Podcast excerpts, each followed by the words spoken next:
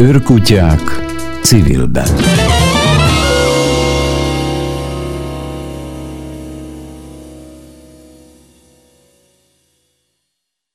A műsorvezető szerkesztő Huszerli József. Mai adásunkban Setét Jenőre emlékezünk, a januárban elhunyt roma aktivistára. Beszélgető partnerem Bársony János jogász kisebbségkutató. Üdvözöllek, köszönöm, hogy elvállaltad, hogy, hogy együtt emlékezzünk Setét Jenőre.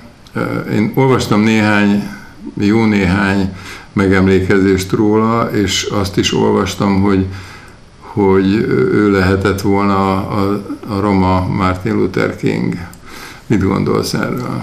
Én úgy gondolom, hogy, hogy a Jenő kreativitásában, szuggesztivitásában, szervezőképességében és karizmatikus személyiségében benne volt annak a lehetősége, hogy a magyarországi roma polgárjogi küzdelem apostola lehessen, uh-huh, uh-huh, tehát vezére, és nagyon nagy vesztesége a romáknak, hogy, hogy ilyen fiatalon elment, ilyen felkészülten, ilyen tudásvágyjal járt egyetemre, éppen beiratkozott, első fél évben a vizsgaidőszaknál tartott.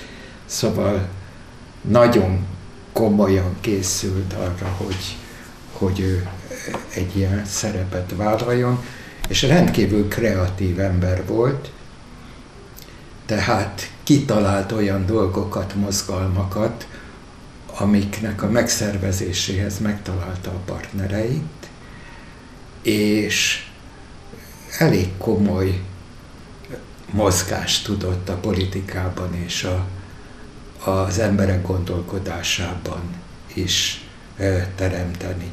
Ami engem nagyon érdekel itt ezzel kapcsolatban, hogy ő tudta-e, hogy tartották valakik a, a leendő Roma Martin Luther Kingnek? Az a helyzet, hogy 50. születésnapját követő második napon halt meg.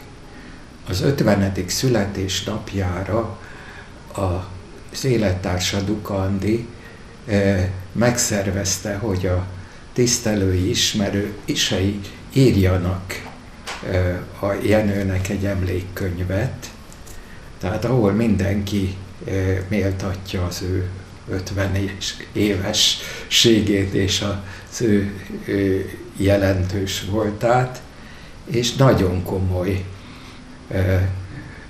vitapartnerei, meg, meg tanítómesterei írtak neki ilyen tisztelgő levelet, és szerintem abban benne volt valamelyik. benne uh-huh. volt ez, tehát lehet, hogy egy kicsit a súlya is ennek meglegyintette, uh-huh. hogy, hogy most, mostantól kezdve neki kell ezt a szerepet vinnie, és nincs mese.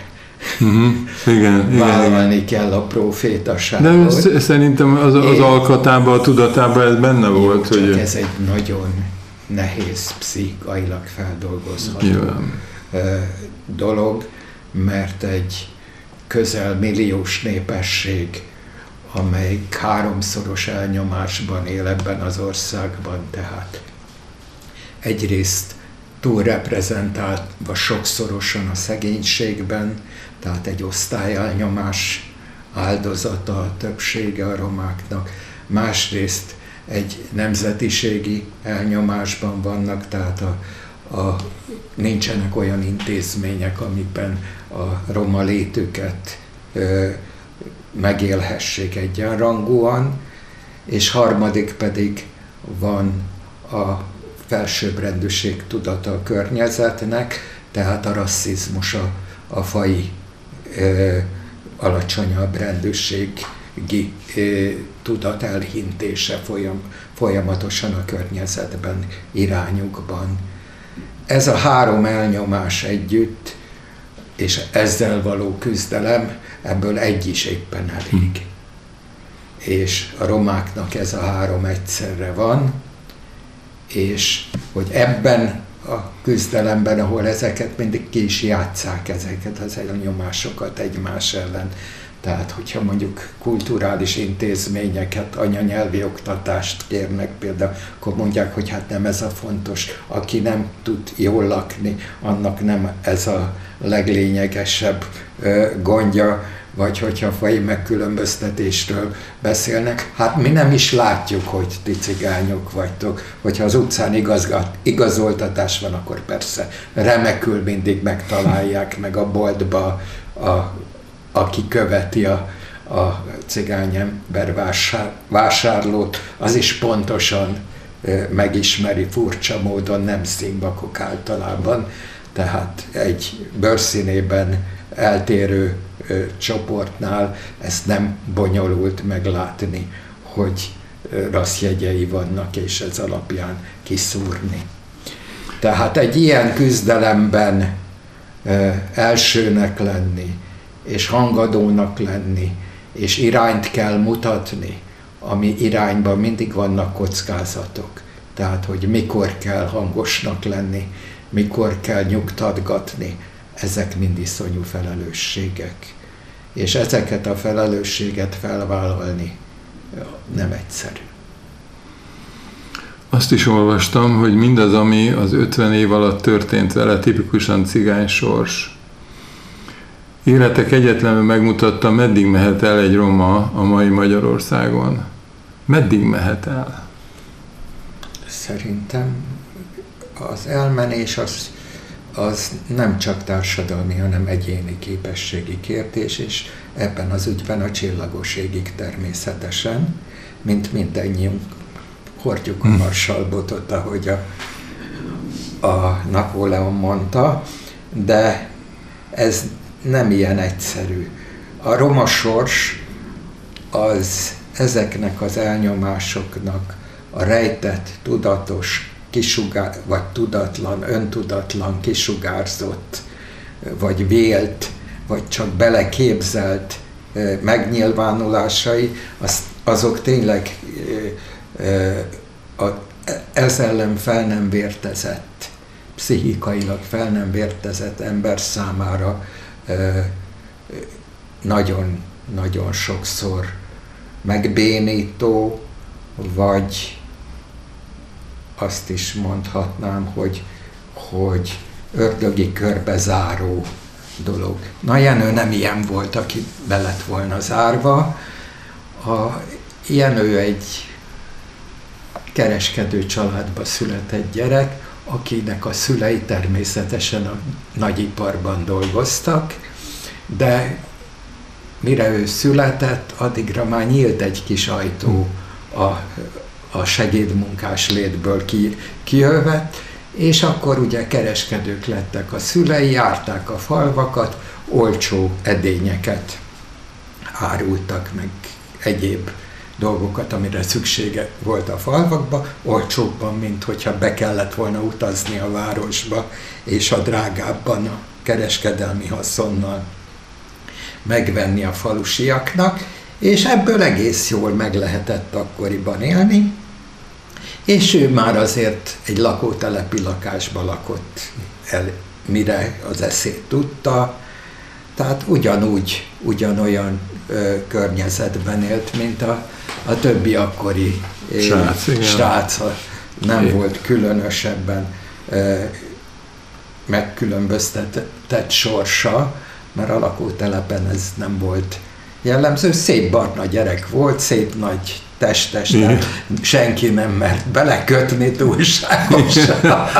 Jó kötésű gyerek volt, élénkeszű, és ez azért e, ott is adott neki egy öntudatot, hogy nem arról van szó, hogy éhezünk, nem arról van szó, hogy kevesebbek vagyunk, mint más.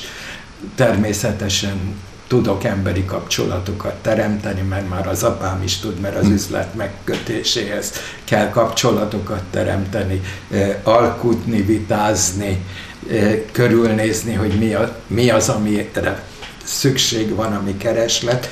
Tehát ez egy nyílt világ, és hát aztán utána betette neki 13-14 évesen, amikor elment egy roma olvasótáborba, és ott ráadásul roma értelmiségiekkel találkozott, akik mindenféle csodákat mutattak neki arról, amiről ő azt gondolta, hogy hát ez, ezzel vagy nem érdemes foglalkozni, mert csak bánat van belőle, vagy pedig úgy érezte, hogy ez nagyon a elrejteni való magánügyem, ebbe a testvéreimmel kell megélni, csak egyedül a környezet az erre nem vevő. És akkor ott megmutatták neki ebbe a táborba, hogy a környezet is lehet vevő, és ő is lehet a környezetre ezen az alapon vevő, mert semmivel se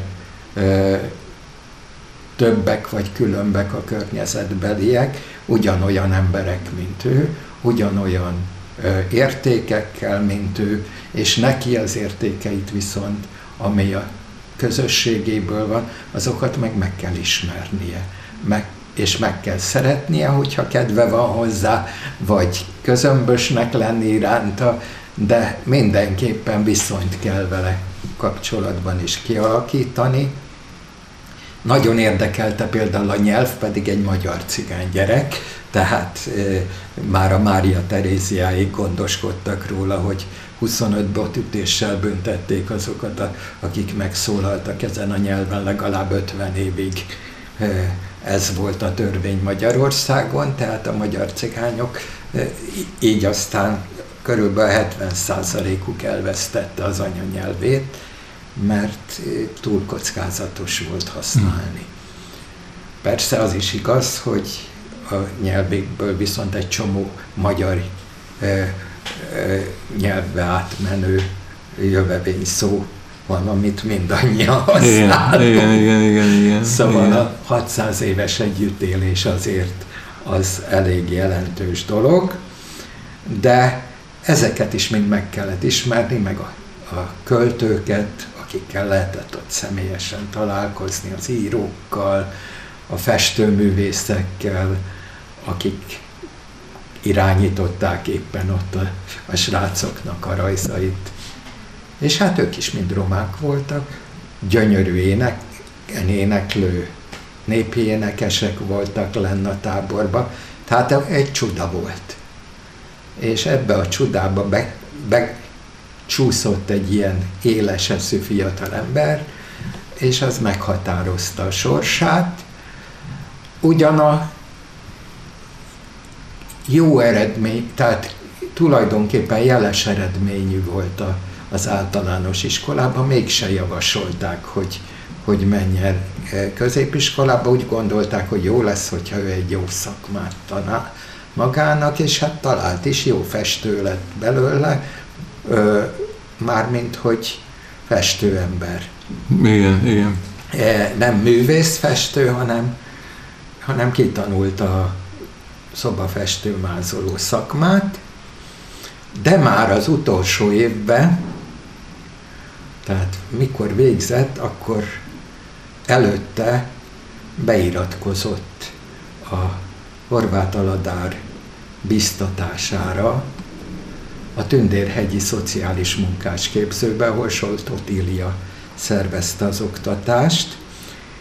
Én is ott találkoztam vele másodszor, először a táborba, mm. aztán másodszor ott, mert ott tanítottam.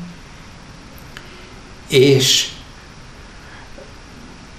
közben pedig folyt a rendszerváltás körüli szerveződés, ő már 14-15 évesen bekapcsolódott a Pralipe szervező munkájába, helyi szervezeteket hoztak létre, a nevelőapja volt a főszervező a Bodrog közbe, és együtt járták a falvakat, volt üzlet, és volt e, ideológiai munka, szerveződés, hogy, hogy ismerjék meg, hogy mit akarnak a, a Pesten a, a, az okosok, és hogy miért jó az nekünk, miért használ nekünk, és miért lehetünk öntudatosak, és miért nem kell feltétlenül elbújnunk a világ elől, hanem nyugodtan meg lehet magunkat mutatni, szervezni, és ki lehet tűzni értelmes és jó célokat. Ez nagyon kapcsolódik ehhez a gondolathoz a következő kérdésem, mert hogy, hogy tíz évvel ezelőtt a népszámlálás előtt a Jenő egy komoly kampányt folytatott, hogy a, hogy a romák büszkén vállalják a, a népszámláláson is a romaságukat, és ez annyira átitatta az egész roma társadalmat, hogy tulajdonképpen a nekrológíró, amit olvastam, hogy azt írja szó szerint, hogy Setét Jenő ettől kezdve általános tekintének örvendett a roma közösségben. Piszkál bennem, hogy az elmúlt tíz évben javult ez a helyzet. Tehát... Majd a népszámlálás fogja megmutatni.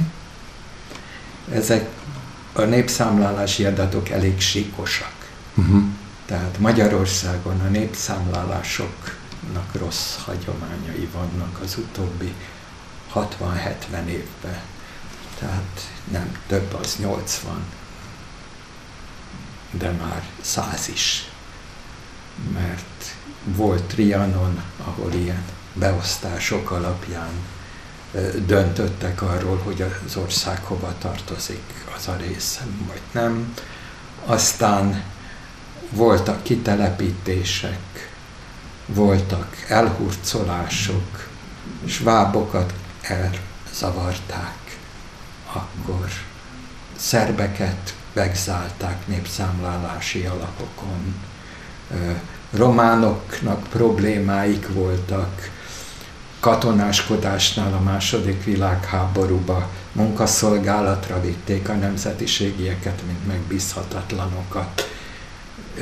Nem igazán kellemes, kényelmes parancsnoki állományjal együtt nem volt túl szolidáris keret ahogy ezt tudjuk a zsidóknál is, hát a nemzetiségeknek se volt csoda az a fajta munkaszolgálat. És mondom, utána a háború után a sváb ügy, meg a szlovák népességcsere. Szóval ez egy bonyolult kérdés, hogy ki mikor merte mm-hmm. és hogyan vállalni a kisebbségi mi voltát, nemzetiségi mi voltát, főleg mivel van itt Magyarországon egy hagyomány, ami talán a Trianontól ö, számítható, azoktól a sérelmektől számítható, hogy a nemzetiségi identitást azt valami ö, egyedülvalónak és és összeegyeztetetlennek tartják más nemzetiségi identitásokkal. Tehát a kettős, hármas, négyes identitások, amik természetesek egy családban. Egyik elveszi a másikat, hát mit csinálják? Így történt. Igen. igen. Erről valahogy nem vesznek tudomást. Uh-huh. Tehát erdélyi véreink, például akik román apával, magyar anyával rendelkeznek, vagy fordítva, attól, hogy ő éppen magyar vagy román, az mindenkori napi döntésében és szituációjában kell eldöntenie.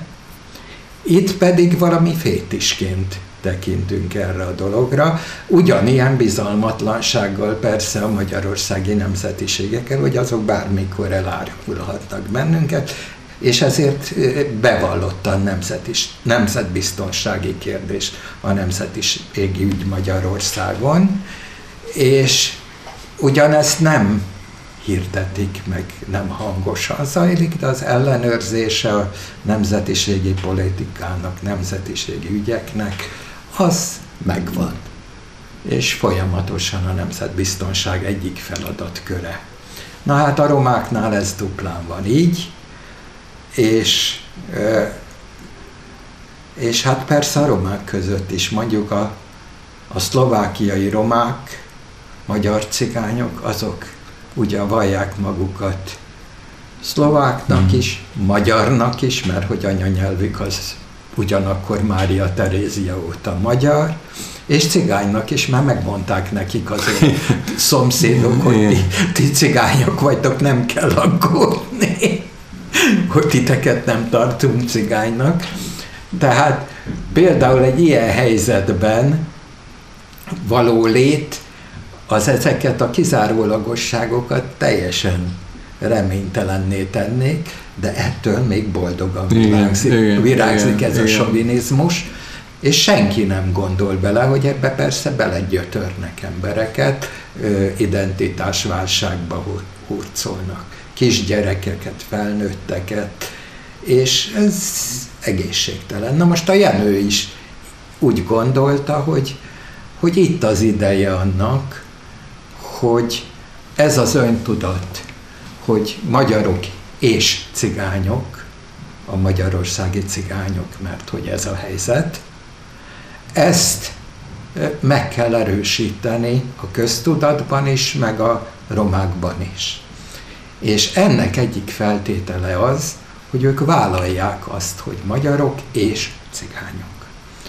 És ennek a tartalmát is el kell az emberekben hinteni, mind a környezetben, mint a romáknak, hogy öntudatosan vállalják ezeket a dolgokat, mert ebben a pozitívumokat kell vállalni, mert a magyarságban is van néha elég sok olyan dolog, amit nem vállalnánk öntudatosan a múltunkból, és nem lennénk rá büszkék, szépen kirostáljuk magunkból, hogy hát ezt már elhagytuk. Na a romáknál is van ilyen csomó, ami már nem korszerű, már nem van, és van egy csomó olyan szép hagyomány, amit viszont ápolni kéne, és, és újból is éleszteni. Mert azért nincs olyan nép a világon, amely 2000 évig fent tudott maradni úgy, hogy a környezete mindig erősebb volt, mint ő katonailag. Tehát ő verekedni sose verekedhetett a szomszédokkal, hanem mindig ki, ki kellett vele jönnie, és jó üzleteket kell, kellett kötni, és olyan szaktudásokra volt szükség, amit el lehetett cserélni élelemmel, mert éppen nem parasztok voltak, tehát nem ö, földművesek voltak, tehát szüksége volt a földműveseknek a termékére. És hát elvenni se lehetett, mint ahogy a, a az állattenyésztők ugye elvették, hogyha lehetett, mert hogy ők voltak a gyengébbek, kis csoportokba vándoroltak, nem pedig nagy, erős hadsereggel, mint a népvándorlás népei. Tehát ez a fajta világcsúcs, hogy béke, békésen meg lehet élni együtt egymással, az adott közösségnek meg lehet élni a környezettel békességben.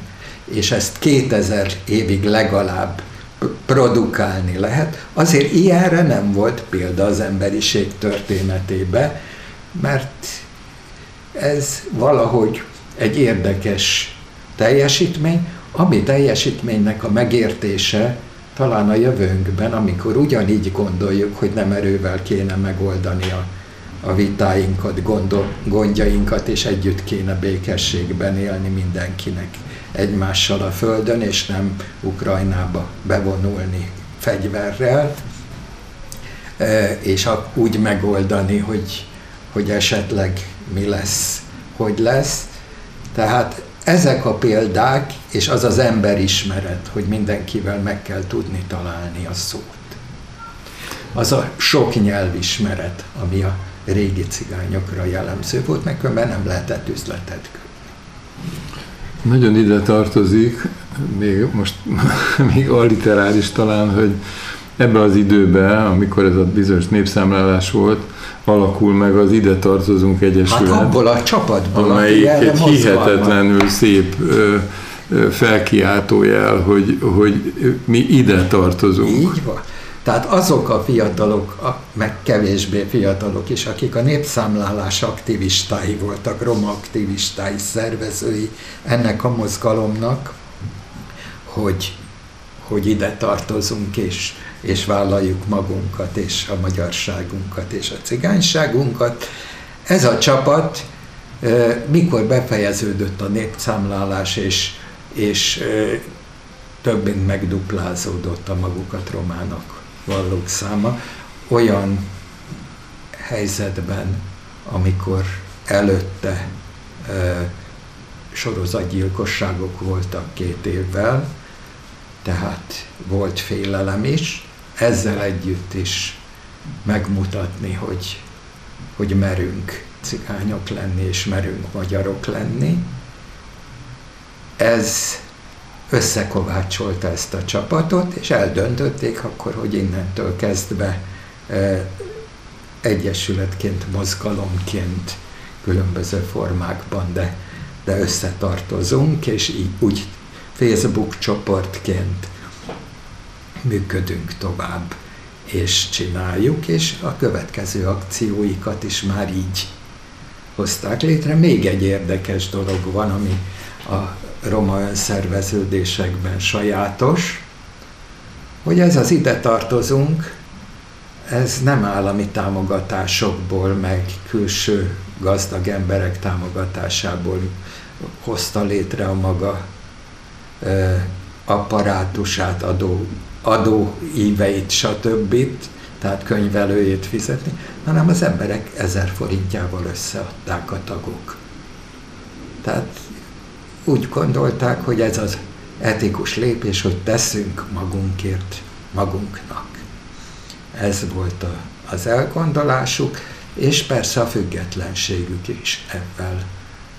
Hogy ők nem akarnak egyik politikai párthoz vagy mozgalomhoz ö, tapadni, hanem ők a romák érdekei szerint szeretnének dolgozni, a romák érdekei pedig nem valamelyik párthoz való kötésben látták, hanem abban, hogy egyensúlyban tartják a, a politikai szerepeiket is, tehát a politikai identitásukat, tehát tiltakoznak mindkét oldalon, hogyha gyűl, gyűlölködést tapasztalnak, és megdicsérik azt, ami jó akármelyik helyen, és ami pozitív.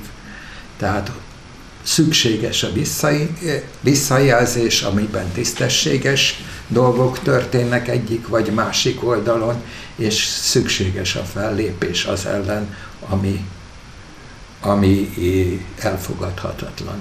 Így volt például az identi, ide tartozónknak a, a tüntetése, amikor a kormány megtámadta a, a bírói ítélet során a kártérítés Igen. kifizetését a gyöngyöspatai gyerekeknek, akiket vagy megkülönböztetés miatt hátrány kárért, és azt mondták, hogy itt persze valaki nyerészkedni akar, hát eh, teljesen világos, hogy hogy a kártérítés az nem, nem a nyerészkedésnek egy formája, amit a magyar bíróság megítél azoknak, akik Igen, ez egy egyszerű dolog. A bíróság megítélte, ki kell fizetni. Hát tehát nem, nem csak, hát, de a bíróság se viccből ítélte hát, meg, nyilvánvalóan hanem nem. megvizsgálta az adott történetet, megvizsgálta, hogy mit Persze. követtek el azoknak a gyerekeknek a jövője ellen az oktatási helyzetében és a a lelki fejlődésükben, és annak megfelelően megítélte ezt a igen, családonként igen szerény e, kártérítést, mert mondjuk tőlünk e, fejlettebb országokban ennek a sokszorosát szokták hasonló bétkekért e, kártérítésbe fizettetni, de hát mi szegény ország vagyunk, nyilván nem olyan egyszerű ez a kérdés de a kormányzat ezen ellen is fellépett, de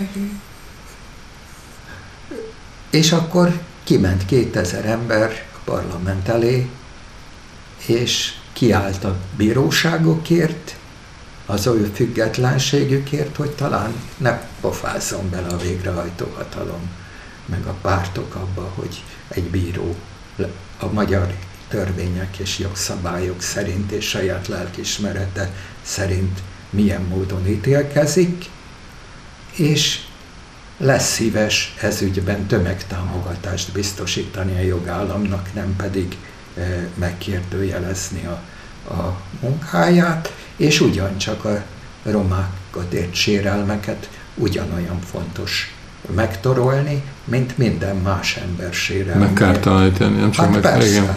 ez igen. a megtorlás igen. ennek. hogyha valaki valami vétket elkövet, ez olyan, mint hogyha mondjuk valaki lop valakitől, elítélik bíróság, és le, leülteti a börtönát, le kell ülni. Nem népszavazás kérdése, meg a kormány beleszól, hogy, hogy ez most hogy legyen, meg mint legyen. Tehát minden esetre az igazságszolgáltatás függetlenségért, meg a roma egyenjogúságért volt ez a tüntetés, és éppen úgy tűnt, hogy a kormányzat egy, egy nagy kampányt akar, kisebbségellenes kampányt csinálni ennek a ürügyén. Ez lett volna kezdő lépés. Ha nem jön a Covid, akkor lehet, hogy ebbe a csatába lennénk nyakig most is. De szerencsére, szerencsétlenségre jött a Covid. Ide tartozik a Jenőnek egy, szintén egy stratégiai kampánya, ez a tanulni akarunk, ami tulajdonképpen a, a tankötelesség tan, tankötelezettség 18 éves korra való visszaállítását. Így van. A tanulni akarunk, az egy régebbi kampány a fiataloknak. Tehát volt itt minden éneklés, stb. Nagyon szép formákban megnyilvánult, tehát hogy egyenlő oktatást, minőségi oktatást kívántak maguknak a romák. Ez minden egyes roma tüntetésen, ami csak ö, volt az utóbbi 40-50 évben, ez mindig felmerült, hogy nekik is jár a minőségi oktatás, mint minden magyar állampolgár gyerekének és hogy ez valahogy nem valósul meg. Sőt, ez a kormányzat úgy gondolta, hogy, hogy éppen elég a 16 éves korig lévő tankötelezettség, menjenek dolgozni, akik 16 éves koruk után nem akarnak dolgozni.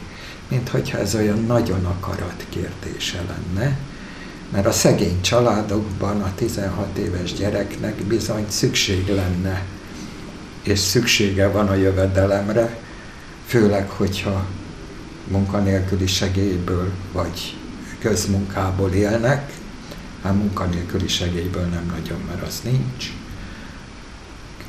Mondjuk három hónapig van, az nem az a jellemző. Hát, vagy közmunkából, vagy igen. A közmunkából így van. Tehát, és a közmunka, hogyha egyel több családtag bejut a közmunkába, akkor ez már kezd elfogadható jövedelemmé válni. Ezzel érdekelté tették a, a cigány fiatalokat abban, hogy hagyják abba az iskolát, menjenek dolgozni. Bár pedig ennek az országnak arra van szüksége, hogy olyan munkásai legyenek, olyan fiataljai legyenek, akik el tudják tartani a következő nemzedékeket, akik idősebbek lesznek, ahhoz pedig ö, a segédmunkás lét, amely gépies munkákat teremt, az nem ad fedezetet hosszú távra, mert az automatizálás kiszorítja ezt a fajta munkát, és a kreatív szakmunkás meg szaktudással hát az lehet baj, csak előre valaki... menni. Nem azt mondom, hogy baj, csak azt mondom, hogy... Nem, nem, nem, mást akartam mondani, bocsánat, csak közbeszóltam, te mondd végig, kérlek. Tehát, hogy, hogy nincs, nincs reménye az országnak arra, hogy hasznosul az a, az a kevés tudás, hosszú távon, és az ország problémáin jav, javít. Míg hogyha a 18 éves korig kötelező az oktatás, akkor azért az alatt, az idő alatt már van esély arra, hogyha fiúnak későn jön meg, vagy leánynak az esze, akkor talán behozza a hátrányát, és vagy nincs hátránya, de hogyha nem, ki, nem tud arra rákényszerülni, hogy elmenjen dolgozni, mert nem veszik fel, akkor azért csak marad az iskolába. Akkor csak napszámba jár. Az meg azért kevesebb munkait. Igen, én csak azt akartam mondani, hogy az sem lenne nagy baj, hogyha egy segédmunkás, egy kiművelt, tehát nem, nem 16 éves korában megy el egy szakmunkás tanulóiskola után, vagy semmi után, hanem 18 éves korában, amikor már többet tud a világról, azzal a segítséggel és, és, és irányítással, amit a tanároktól kaphat. Tehát, hogy én is nagyon fontosnak tartom, hogy, hogy, hogy minél kiműveltebb fők legyenek itt, akármi a foglalkozása.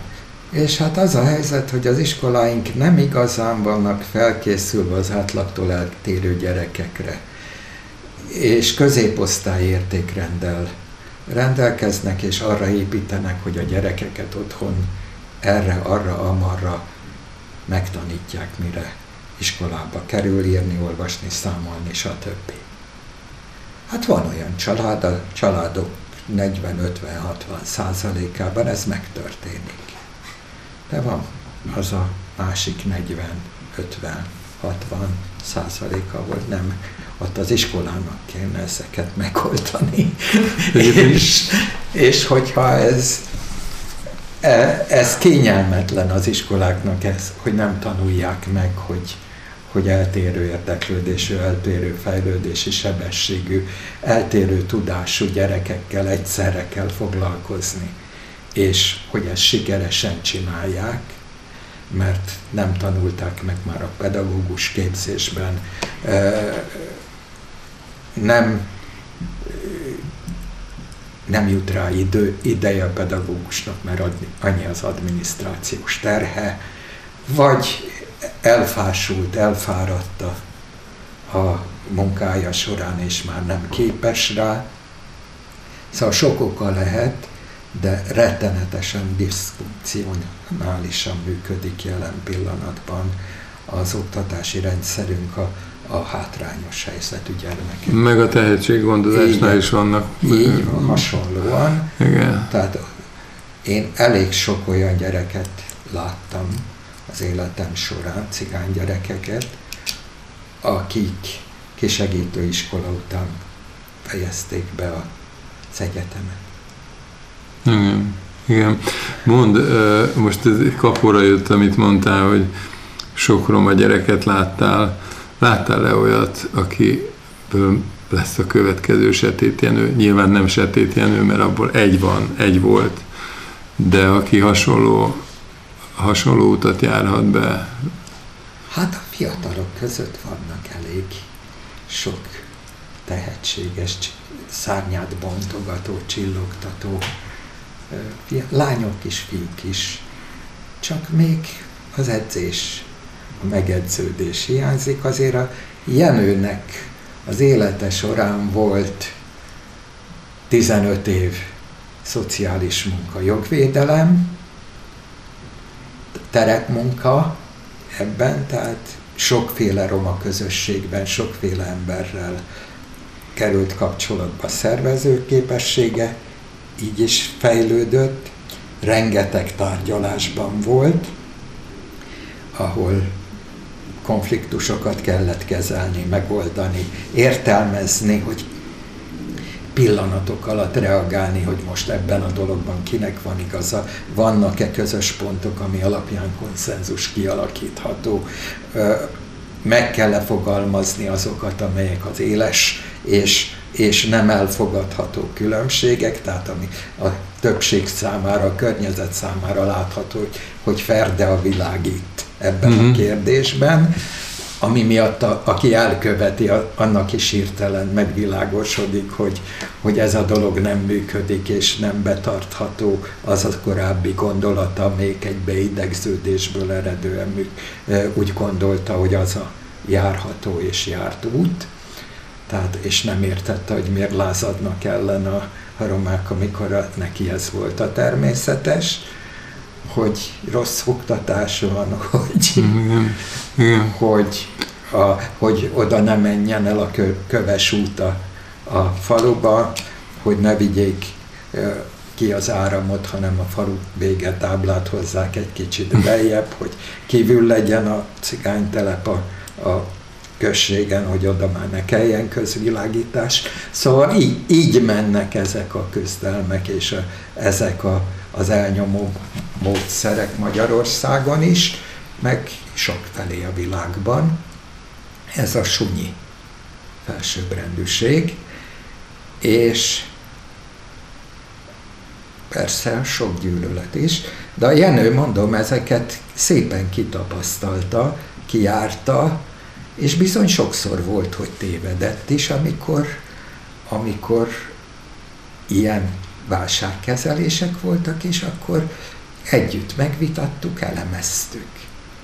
A Roma Polgárjogi Alapítványnál én kilenc évig voltam a Jenőnek főnöke, mint, mint válságkezelésért felelős igazgató, és utána ő lett.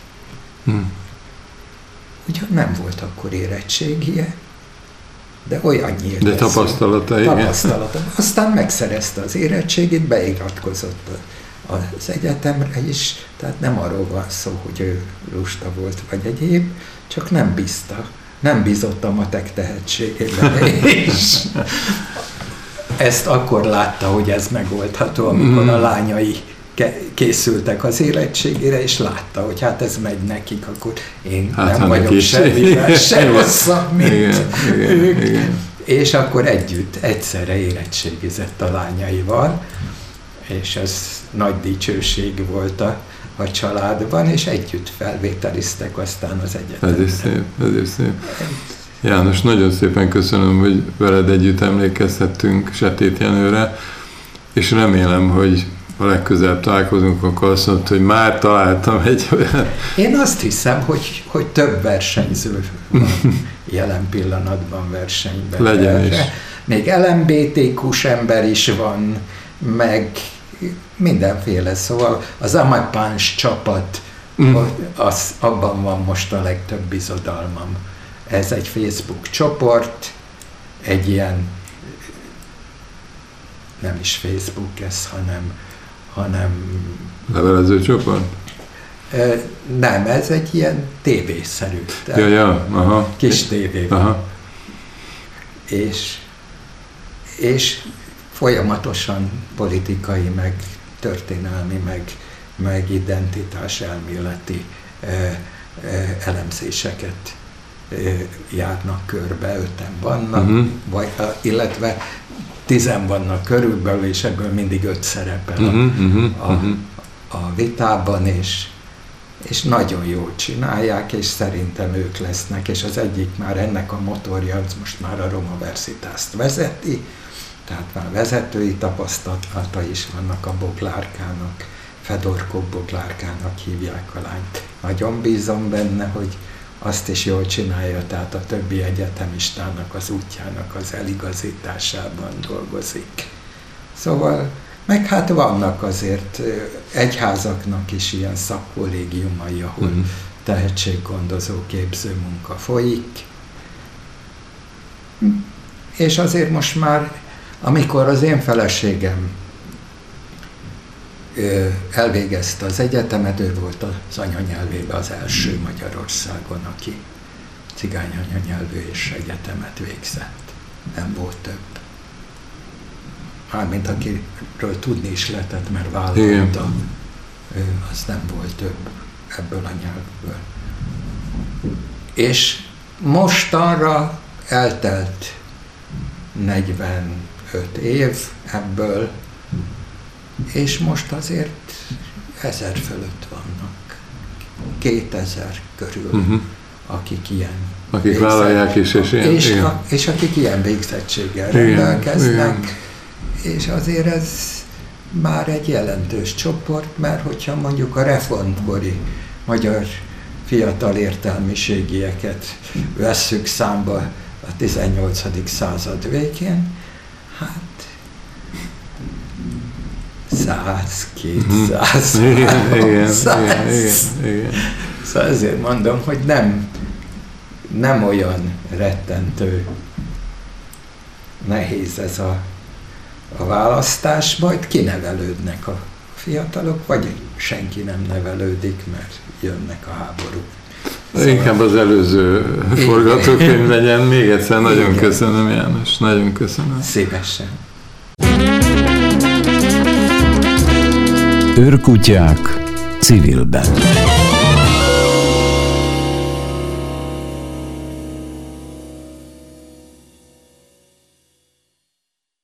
Elköszönök. A műsor ismétlését hétfőn 11 órakor hallgathatja meg. Az őrkutyák két hét múlva jelentkeznek ismét, ugyanebben az időben. Viszont hallásra. Önök a civil rádiót hallják a hét mindennapján, 24 órában.